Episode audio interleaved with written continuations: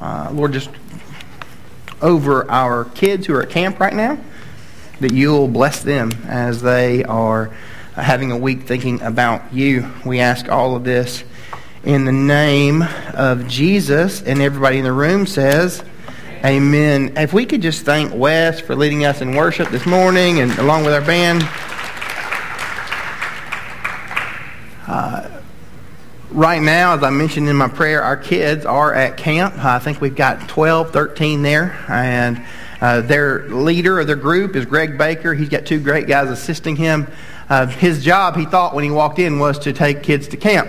Last night, their camp pastor um, came down with food poisoning, and they texted me to ask if I could get there in two hours. And I said, uh, no, I'm 45 minutes. Uh, I mean, it, they asked if I could get there in within 45 minutes. I said I'm two hours away, but Greg Baker can do it. So, you know, they didn't make him preach last night, but I did get a text from him this morning that just said thanks a lot. Uh, jobs are weird. I, I yeah, I might want to text him and pray for him and pray that he doesn't join BPF. Um, one of my favorite memes that you see on uh, the interweb is when they tell you to explain your job in the most boring way possible. And I'm not sure how you would explain your job in the most boring way possible. I don't know what you consider to be a fun job, what you consider to be a boring job. I walked in uh, yesterday to our kitchen, and, and Noli was shucking black eyed peas. And the monotony of that, I mean, that girl was consistent, but I was, that is boring. I looked up a list of the uh, most boring jobs in the history of boring jobs, and here are some that were listed out. Uh, one is a frozen pea tester that person tests the temperature of frozen peas on a production line. Uh, another is a, a, bookmark, a bookmark string threader, the person who threads the strings through the end of a bookmark. Um, a printer paper feeder, the person who sits in front of the room and refills the paper tray when they run out of a jam when it runs out or jams. A lift operator, the person who opens the lift, greets you and presses the button for you. Very friendly, boring job. A, a milk bottle squeezer, the person who squeezes all of the milk bottles to make sure that they are not leaking. A, this is my favorite. A pork scratching spotter. The person who makes sure that no hairy pork scratching make it into the package. A cheese slicer that person slices cheese. A label sticker, the person who sticks labels on boxes and envelopes. When I started to think about explaining my job in the most boring way possible, I came up with this. I talk about seemingly abstract things and hope to make them tangible. When we get into the book of Malachi in chapter 1, we really did talk about how God loved the people of Israel and, and how he cared for them and had an, uh, an affection for them and how their hearts were not postured to respond to his love, to respond to his affection. They missed it. And then when we get to chapter 2, what, what we see is we're continuing the story of the nation as a whole missing it, but there is a reason. There is a, an entry point that is causing them to miss the depths and the nature of God's love. And that is the group of people who were called the priests. So I'm going to read Malachi chapter 2 over us. And feel free to read along with me in your Bible. And I'm going to help us to understand what the job of the priest is afterward. Chapter 2. Therefore, this decree is for you, priests, if you don't listen, and if you don't take it to heart to honor my name, says the Lord of armies, I will send a curse among you, or blessings. In fact, I've already begun to curse them because you are not taking it to heart. Look, I'm going to rebuke your descendants, and I will spread animal waste over your faces, the waste from your festival sacrifices, and you will be taken away with it. And then you will know that I sent you this decree, so that my covenant with Levi may continue, says the Lord of armies. My covenant with him was one of life and one of peace, and I gave these to him.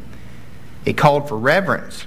And he revered me, and he stood in awe of my very name. True instruction was in his mouth, and nothing wrong was found on his lips. He walked with me in peace and integrity, and he turned many from iniquity. For the lips of a priest should guard knowledge.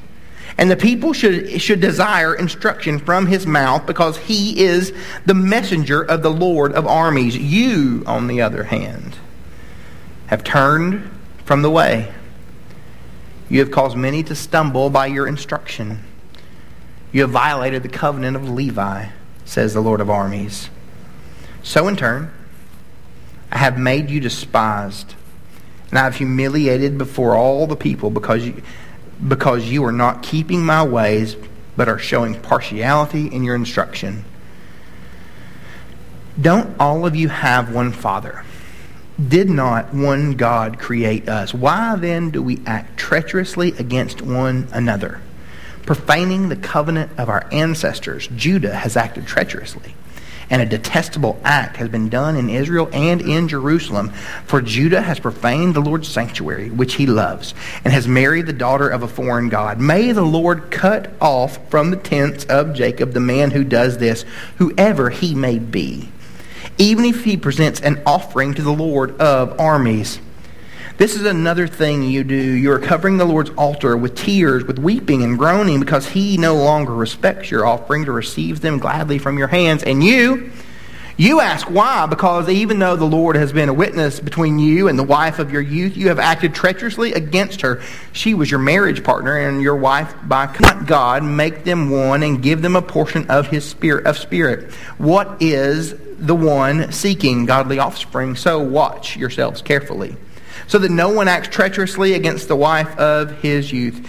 If he hates and divorces his wife, says the Lord God of Israel, he covers his garments with injustice, says the Lord of armies. Therefore, watch yourselves carefully and do not act treacherously. This, again, when we look into the story of the people of Israel, they were given priests. And the priests really had three main things that they were called to do. Three jobs that they were supposed to accomplish.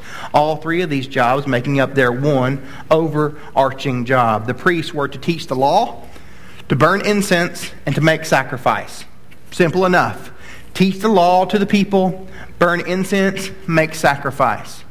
And when you look at the layout of how it would work out at this point in history, the prophets or a group of people, they receive the word of the Lord. They come down to the people with the word of the Lord. This is the word of the Lord. This is what God says to his people.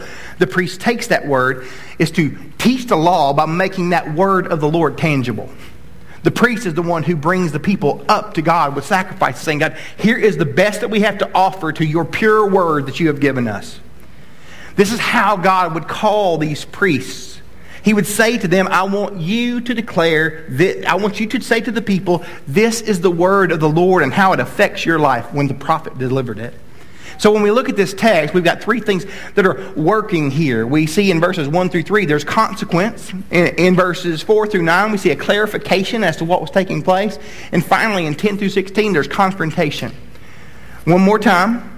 1 through 3, we have consequence. In 4 through 9, we have clarification. And in 10 through 16, we have clear, uh, confrontation.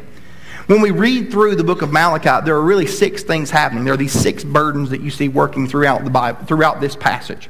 Burden one comes in Malachi chapter 1, where God says, I have loved you. And the response of the people, as we discussed last week, is, Well, how have you really loved us? Over and over, that's what he deals with with them. That sets the tone for everything. I have loved you. Well, really, how have you loved us, God? Uh, burden number two, we dealt with a little bit last week, but we'll also get part of it this week. It's the idea that a son honors his father and a servant his master. If I'm your father, where's my honor? And if I'm a master, where's your fear of me, says the Lord of armies. To you priests who despise my name, how have we despised your name? Is a response to the priest at the end of chapter 1. When we look at the nation of Israel, let us be crystal clear, as clear as crystals can be. I'm, i assume they're clear. All of the people have dishonored God, but it gets specific for those who he left in charge. The people as a whole, the nation of Israel, the, all of Judah that is speak that is symbolic of what Israel is at the time, each of them have dishonored the God of the Bible. They have dishonored the Lord of armies. They have dishonored Yahweh, they have dishonored the self sufficient one. They have all dishonored him. But there's a certain group of people, a specific group of people, who have caused this to be what it is. All of them have dishonored God. But he is about to confront those whom he left in charge. Let's imagine that you leave your kids at the house with a sitter and you, you give specific instructions as to what they're supposed to do. Let's imagine that I hire that sitter at our home. Hope and I are going to go on a, a rousing evening to fantastic places like Costco and HEB. We've left our children with a sitter. When we get home, we look around our house and we have been giving these specific, given these specific instructions as to what should take place. They should eat their dinner. They should throw away their paper plates because we use paper plates sometimes. Don't judge. We are to make sure that they are in bed by 7:30, that or 8:30 or whatever uh, age appropriate time you may give to your child. When we get home, the sitter is sitting on the front porch, and she, or, or on the front porch, and she is looking at her phone, which happens with sitters sometimes, and you really got to work through that. Uh, my 12 year old is just, or 13 year old is just running around the house like a madman. My 10 year old is playing video games, mesmerized by the PlayStation that we limit him to occasionally. My, my little girl is sprinting around her bedroom. Alder's on the back porch smoking a cigar. I look around our house and all that we have asked of our children, they're not doing. All that we have expected of our children. Now, who are we frustrated with? Well, we're frustrated with every single one of them. You know your bedtime. You know you're supposed to brush your teeth. You know you're supposed to wash your hair. You know these things. But there was one person who was in charge. And that one person is going to be the entry point to our conversation. When God looks at the nation of Israel, they are he's dealing with these priests who are to be the go-between between him and them. He's given his word through the prophets.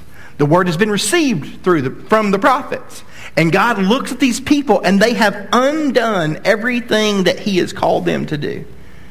They're offering up certain things. Last week we discussed their sacrifices, lame sacrifices, not cool sacrifices, terrible sacrifices. And we look into this text today and we see that they are in the midst of practicing religion without really practicing religion. And he has this warning to the priests. And the key thing that we see in this text as God warns these priests is that these we should be posturing our hearts in a way that says that we honor God. Lord of all, or he isn't Lord at all. Because here's the thing about this God that we keep meeting in the scriptures. He doesn't care anything about being anything other than Lord of all. He finds no satisfaction in being your kind of God sometimes. Yet we approach him regularly as if he is just kind of God sometimes. First thing that we see is the consequence. God uh, addresses them after all of the conversation about lame, blind animals in chapter 1. Verse 1 of chapter, of chapter 2 Therefore, this is the decree to the priests. This is what I have to say to you. If you don't listen, and if you don't take it to heart to honor my name, I will send a curse among you. That's thick. I am about to curse you, and I will curse your blessings. Now, we are not, we use the word blessing in general for the most part. We are hashtag blessed, too blessed to be stressed. Our lives are wonderful. But when you look at the idea of cursing the blessings at this point in this of time in the scriptures, there's something that's happening. In the book of Numbers, Aaron is instructed to bless the people in the following way. He's instructed to say to the people, This is from the word of the Lord. You tell this. This is how you are to bless the Israelites. May the Lord bless you and protect you. May the Lord make his face shine upon you, and may he be gracious to you. And may the Lord look with favor on you and give you peace. In this way, they will pronounce my name over the Israelites, and I will bless them. So, God, when He says that He is going to curse their blessings, He is saying to these priests, You have taken for granted what I'm doing when I interact with these people. You have taken for granted what I've called you to say to these people. You have overlooked, you have, you have shortchanged what I am doing when I tell you to bless the people in this way. So, what you're saying with these words, I am about to undo. The priests, they're taking for granted God's blessings because they have always received it. They are taking for granted the blessing of God, the one that they received and delivered, because it had always been there. At this point in history, we see God teaching these people and seeing that they have really not responded to him well. This is on the backside of 80 years of captivity. On the backside of that, he looks at this nation very shortly removed from it, very still fresh in their, in their new place as a country, in their new place as a land. And God sees that taught you nothing. That taught you absolutely nothing. They are taking for granted the blessings of God. The people, the priests, all together. You may say when you hear that, well, why would God undo his blessings for these people? Why would God renegotiate? God is not the one who renegotiates in this passage. The people of Israel renegotiate.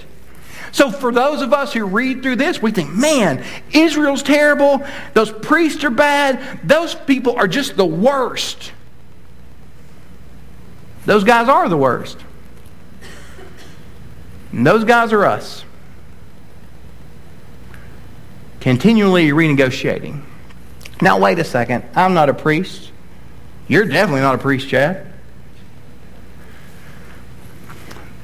When we move to the New Testament, which is where this is taking us, we are just moments away from a blank page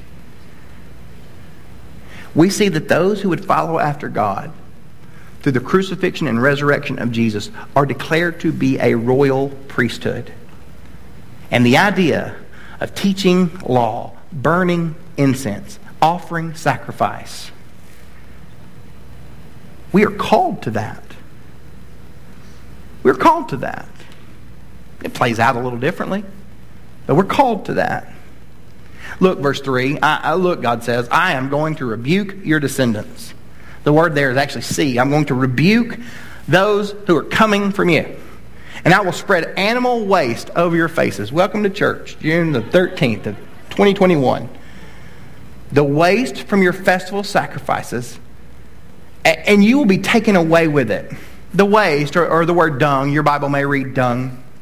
It's not just the idea of excrement, even though that's part of it. When the animals were slaughtered, it, this is all the waste and all the blood and everything that was uh, really evicted from the animal.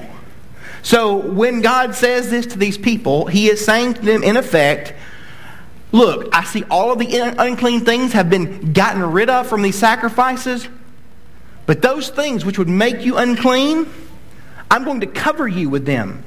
The ritual, the priest would have to sacrifice animals. They would have to cut out the internal, the internal unclean parts. They would have to carry them outside of the camp. They would have to burn them. They would have to wash their clothes, and then they would come back in one more time so you don't miss any of that. When the priest would go through the ritual of offering sacrifices, they would have to sacrifice the animals, cut out the internal unclean parts, carry those things outside of the camp, burn them, wash them, wash and change their clothes, and then come back in. And God is saying all of that filth that you have to go through the process of getting rid of, I'm going to cover you in it. Because you have taken for granted what it is that I do as your Yahweh, as your Lord of hosts, who, let's not forget, loves you. You think that everything is taken care of because you went through the motions, but I'm actually going to smear it across your faces. Why? Has God given direction for how these people are supposed to be treated by their priests? Has God given direction for how the priests are supposed to treat one another and treat the people? Has God shown them this is the way this should be playing out? This is what it looks like, God says. If you're looking for clarification as to how the priests would function, the picture of that for the Old Testament priest was the person of Levi. Verse 4. Then you will know that I sent so that my covenant with so that my covenant with Levi may continue, says the Lord of armies. My covenant with him was one of life and of peace. And I gave these to him. It called for reverence. And this priest revered me. And this priest stood in awe of my very name. True instruction was in his mouth Nothing wrong was found on the lips of Levi. He walked with me. He walked with me in peace. He walked with me in integrity. And he turned so many people away from their iniquity. He helped the people to see their sins. For the lips of a priest should guard knowledge, and people should desire instruction from his mouth, because he's the messenger of the Lord of armies.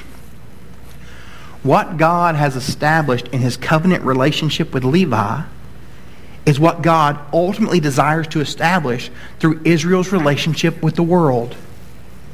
When people interact with someone who is a member of the royal priesthood, there should be something about the things that we say and the way that we act and the way that we interact with them that communicates that this God who we are locked in covenant with is worth our attention and our affection the idea of interacting with a member of the priesthood should bring to mind what you see when you consider the idea of who Levi is in this passage and in the whole of the Old Testament.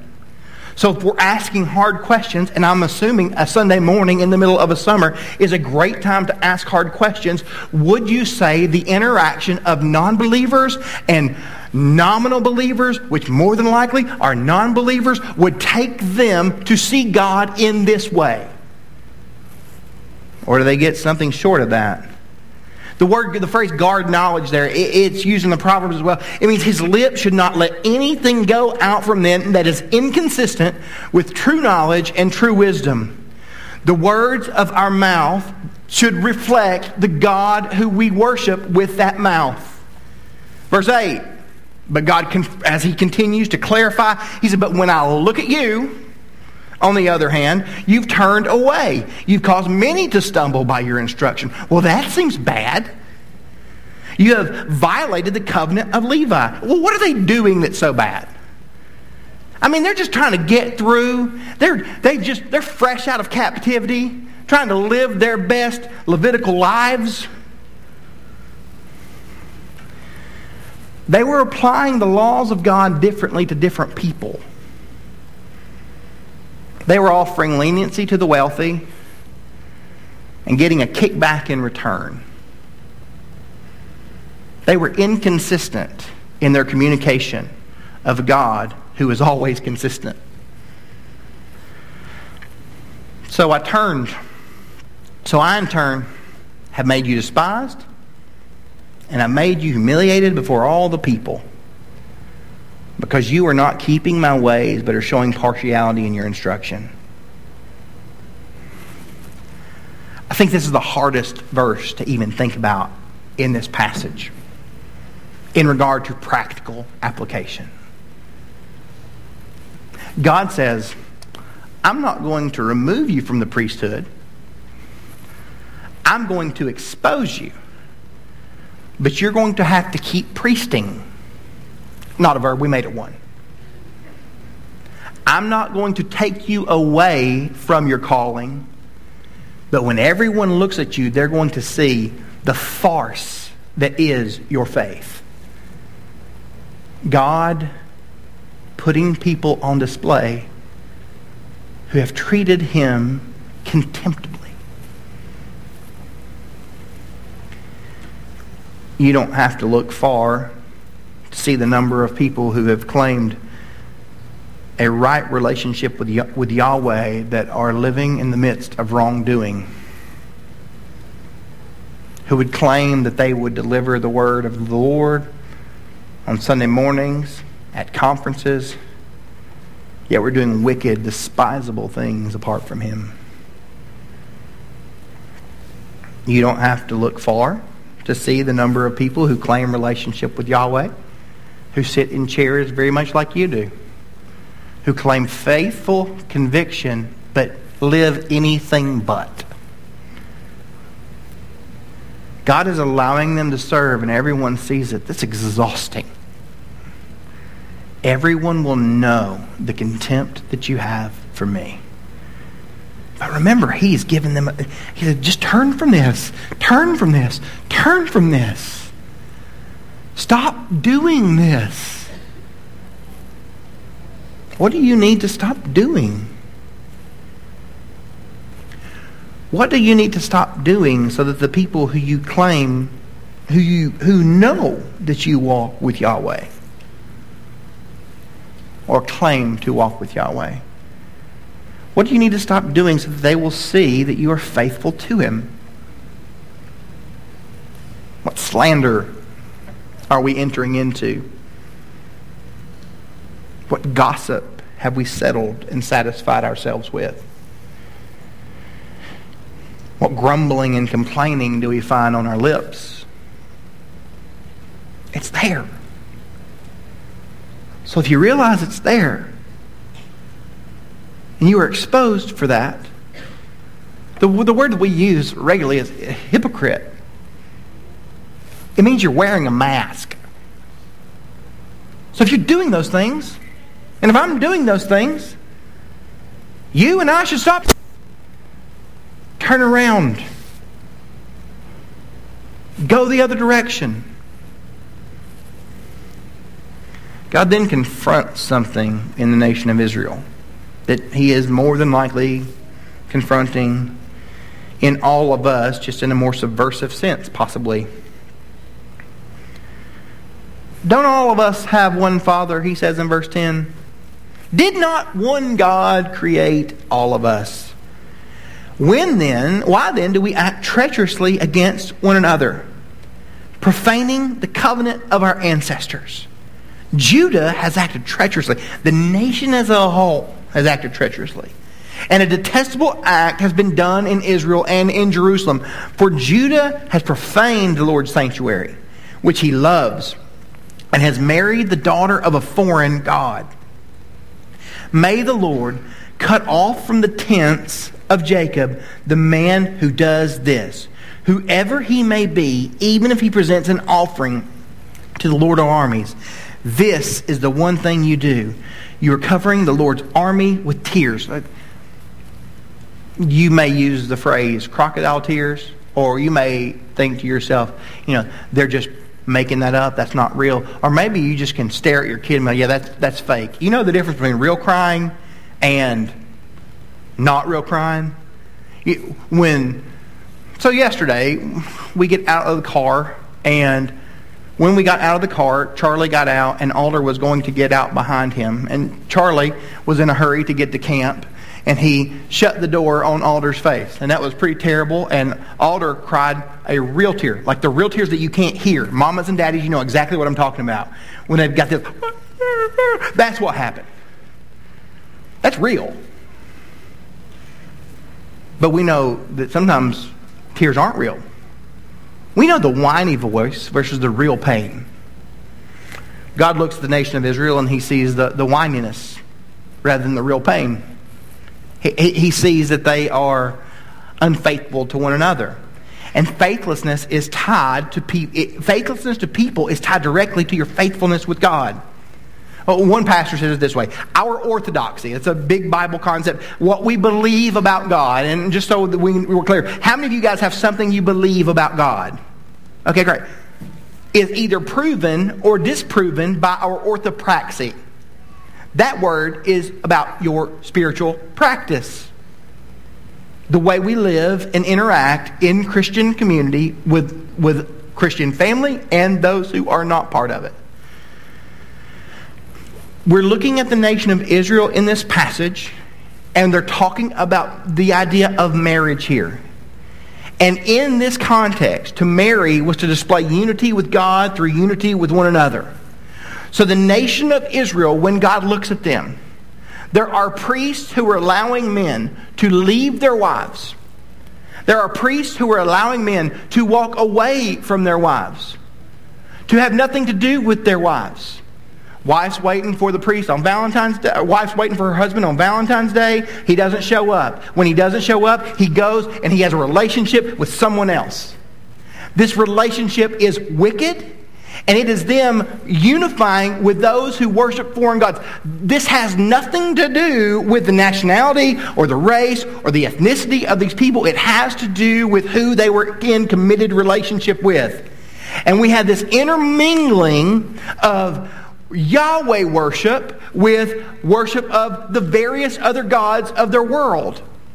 The problem with that comes down to, boils down to, God has said, I don't want to be Lord of your kind of God.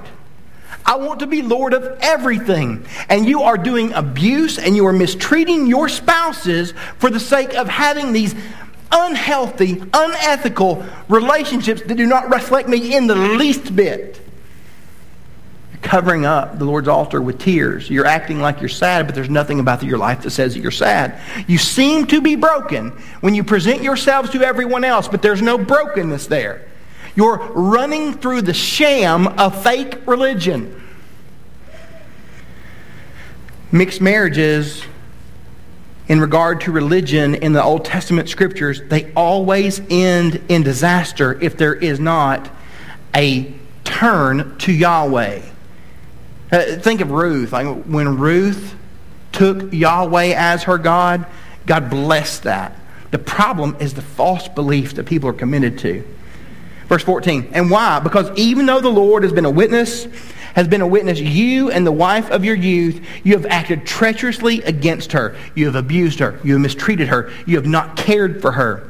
She was your marriage partner and she was the wife of your covenant. Did not God make them one and give them a portion of his spirit? What is the one seeking? Godly offspring. So watch yourselves carefully so that no one acts treacherously against the wife of his youth. And then verse 16 repeats verse 15 with some, in, with some inclusion of different pronouns. If he hates and divorces his wife, says the God of Israel, he covers his garment with injustice. If he mistreats, if he undoes the covenant he's made, there's this pledge that's made in covenant relationship. This pledge that's made in marriage. Devotion, care, companionship, protection, intimacy, peace, and justice. And God looks at these people and he says, that's not there. You were mistreating her. And if you're mistreating her, that's a full scale reflection of your mistreatment of me. This is, verse 16 is the most, one of the most debated verses in the entirety of the Old Testament. It is translated in numerous ways, and I don't want us to short sight the idea that there is discussion about this. Uh, one way that we famously translate this, that we take it, is that God hates divorce, and then we don't read the rest of it. So we just take these three words and we run with it. But there are other translations, and I want you to hear these as to how this verse is treated. In the New International Version of the Bible, it says this The man who hates and divorces his wife does violence to the one that he should protect, says the Lord Almighty. So be on your guard and do not be unfaithful. 216 in the ESV says this For the man who does not love his wife but divorces her, says the Lord, the God of Israel, covers his garment with violence, says the Lord of hosts. So guard yourself in your spirit and do not be faithless. Again, confronting not the idea of divorce, but for a person to mistreat and abuse his spouse. Verse 16 in the New Living Translation For I hate divorce, says the Lord, the God of Israel. And then he explains why. To divorce your wife is to overwhelm her with cruelty. CSB, which I use regularly. If he hates and divorces his wife, he covers his garment with injustice. God doesn't just hate divorce, he hates divorce because of why it's happening. Faithless people in this passage walking away from the one they have entered into covenant with which is a microcosm of walking away from their, of the covenant they made with Yahweh. And uh, look, whenever you say divorce in 2021, people begin to think, oh, this is awkward and uncomfortable. Look, you may even have a translation that reads, God hates divorce. But hear me say this there's more to that verse. Number one. And number two, just because we may see this to read that way, it does not mean that God hates the divorced person. It does not make you lesser. It does not make you someone that doesn't matter to Him. You matter to God. God may hate the idea of divorce when we translate it in that way, but God loves you. He loves you wholly. So we read through this passage and we get to the place, okay, so we've got the nation of Israel and they evidently, are, they're terrible. They're lame people offering up lame offerings. What do we do? How do we answer this? How is God going to fix this? Because it seems that the entire system is corrupt. How will the future of Israel be course corrected by Yahweh? how is God going to reset this priestly problem? Well, the whole book of Hebrews tells us that he's going to provide a better priest. How will the nation of Israel bear the burden of their corrupt offerings?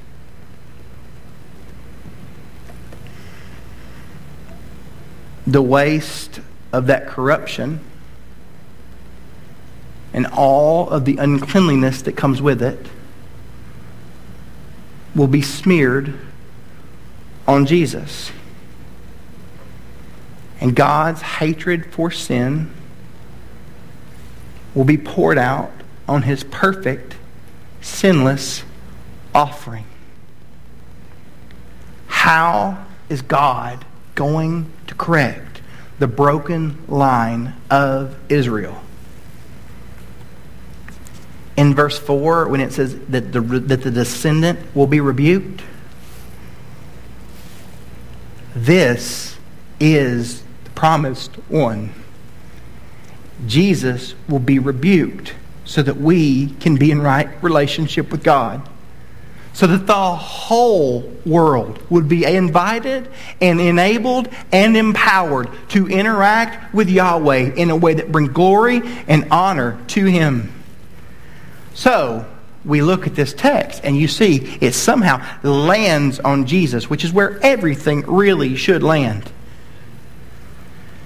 So, how are you or me going to respond to it? What do we do with this?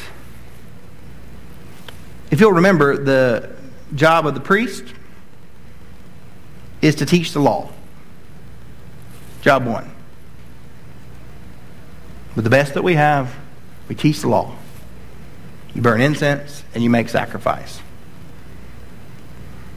For us to teach the law means that we love the Lord our God with our heart, soul, mind, and strength. That's Jesus paraphrasing the book of Deuteronomy, which is the law, where he will also go on to say, You teach it as you come and as you go, when you go to work, when you come home, when you get up, when you go to bed. Tie it everywhere you go. Make sure you've got reminders set to watch. Well, what about burning incense? I mean, I've got essential oils, but I don't know about burning incense. My house smells like thieves spray, but I don't know about that. Like that stuff, like big red everywhere.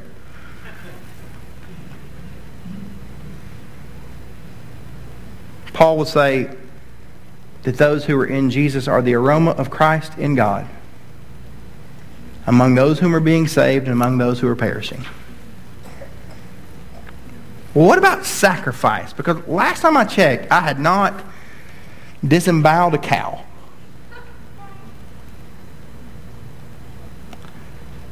In Romans, Paul says, Brothers and sisters, in view of the mercy of God, I urge you to present your bodies as living sacrifices, holy and pleasing to God. Because this is your spiritual act of worship. Malachi takes us to a place where we are to consider whole scale what God has done for us in Jesus and to respond to that by teaching, living fragrant lives as we offer ourselves as sacrifices for the sake of Jesus to the world. What would it look like if we chose to do that?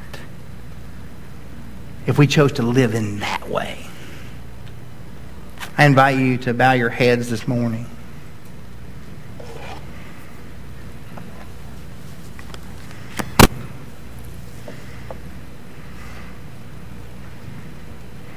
if you've never placed your faith in Jesus? On your own power, in your own power, you've been offering up um, sacrifices that were not enough.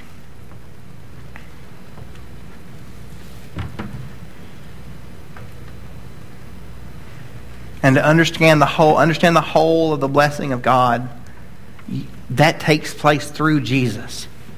Only through Jesus. So if you're here today and you would like to turn away from your sin, I want you to interact with Jesus. Jesus who took the, the full blunt of death upon himself. Jesus who took sin upon himself. Jesus who stood victoriously at his resurrection. And I want you to trust him. Jesus, I need you. I need you to save me from my sin. If that's you, you would like to talk about that, I'm in the back right hand corner of the room. Feel free to email us this week. Jesus, I need you to save me.